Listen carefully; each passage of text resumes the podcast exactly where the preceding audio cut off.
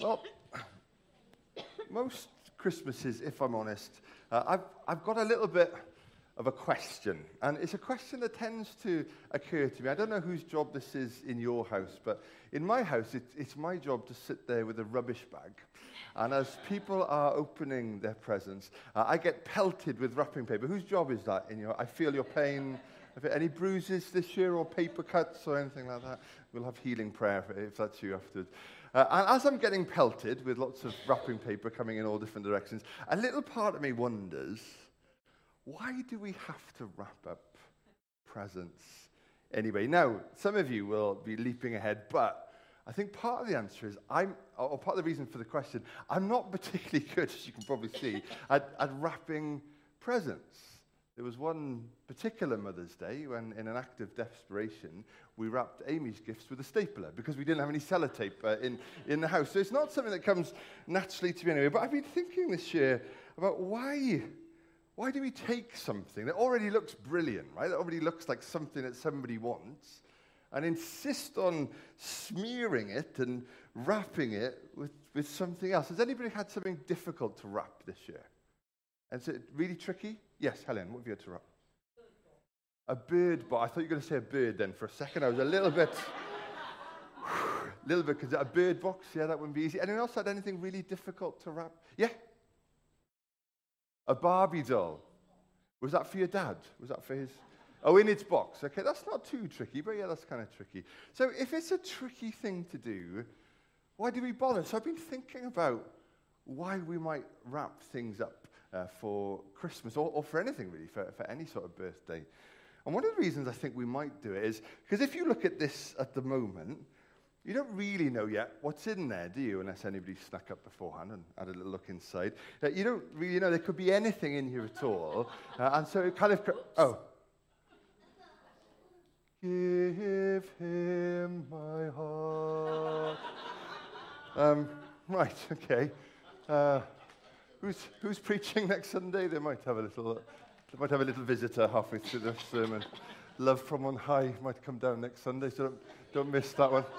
Um, but when we wrap something up, it kind of disguises what it is, doesn't it? It takes something, and it might be something perfectly ordinary, but it wraps it up and it creates that sense of surprise. One of the things that, that leaps out to me uh, when I read the Christmas story uh, is that the, the shepherds are kind of given this, this treasure hunt to go on. Uh, the angels arrive, and the angels say to them that a savior has been born to you. And then they say, Here's your clue. This is a sign. You will find a baby wrapped in swaddling cloths and lying in a manger, lying in a manger. Jesus, the one who is called by the angels Christ, Messiah, Lord, which is the highest thing they could have called him, is wrapped and placed within a manger. Mangers aren't made for babies, they're not made for anyone to lie in or, or sleep in. They're cold and harsh and ugly, smelly, dirty places. And yet, here in the manger, we have the greatest surprise of all. God's love, the love that He's felt for us in all eternity, is, is born for us. It comes down not just to the elite or the special or the qualified or the talented or the rich or the famous, but it's wrapped in cloths and laid in a manger. Amazing. Another thing I was trying to think about this year when I was thinking about why we wrap Christmas presents is, is another reason. Let me just um,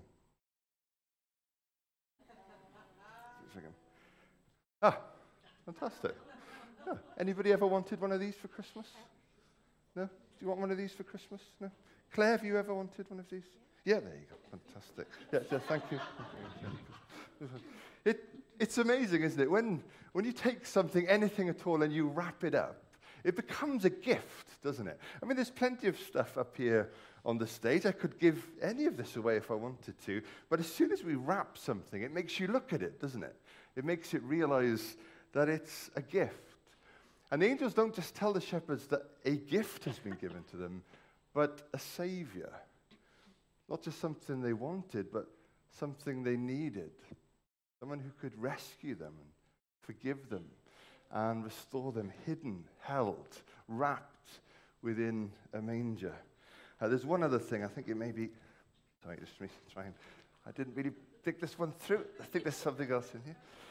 Fantastic. This says um, to help with your sermon preparation. Oh, it's a clock. That's, that's very good. Thank you for that. Bless you.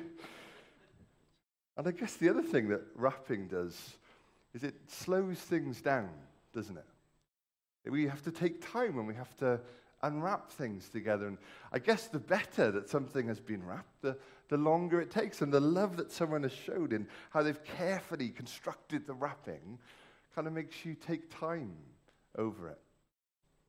And when the angels tell us that a Savior has been born to us, they don't just tell them that, they say, Go and find, go and see. Come and see. Yeah, come on up, come and see. or maybe this Christmas, the greatest thing that you could know is that Jesus wants some time with you.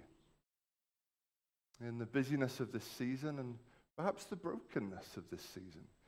We all come to this day, don't we, with different expectations and experiences. Perhaps the greatest thing that you could know is that Jesus wants some time with you. So let's just pause today as we think about this gift wrapped and held in the most unlikely of packages, this love that comes down, this surprise of heaven.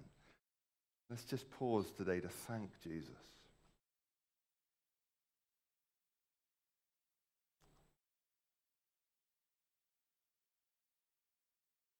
Would you help us to come today, Jesus, and to bow, to recognize you as the glorious King who has come? Not just as something that we wanted, but as something that we needed. And that here in this day, you come and ask just for time to share with us. Help us, Lord, to receive this precious gift of love and to recognize above and beyond all else that this gift is to us. That this son, this child has been born, has been given for us. And so, Lord, today we pause to treasure you, to take time to recognize you, to worship and adore and to wonder and to thank you, Jesus.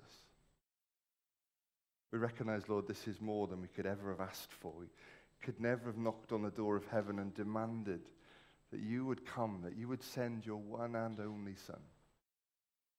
But we thank you, Lord, for your heart towards us, that God so loved the world that he gave. And so might we all today just breathe in and receive something more of that love, that hope, that grace. Might we take the time to know your heart this Christmas. In Jesus' name.